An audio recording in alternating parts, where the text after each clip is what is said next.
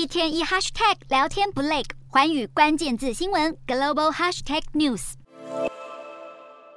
基辅一处知名的人行道遭飞弹攻击起火，浓浓黑烟吞噬人行道，直窜天际。爆炸瞬间，摄影机跟着晃动，可见威力有多大。基辅另一处一栋大楼遭飞弹击中，冒出浓烟，吓得民众惊声尖叫。俄罗斯军方十号朝乌克兰境内发射七十五枚飞弹，空袭警报大响，民众紧急前往地铁站避难。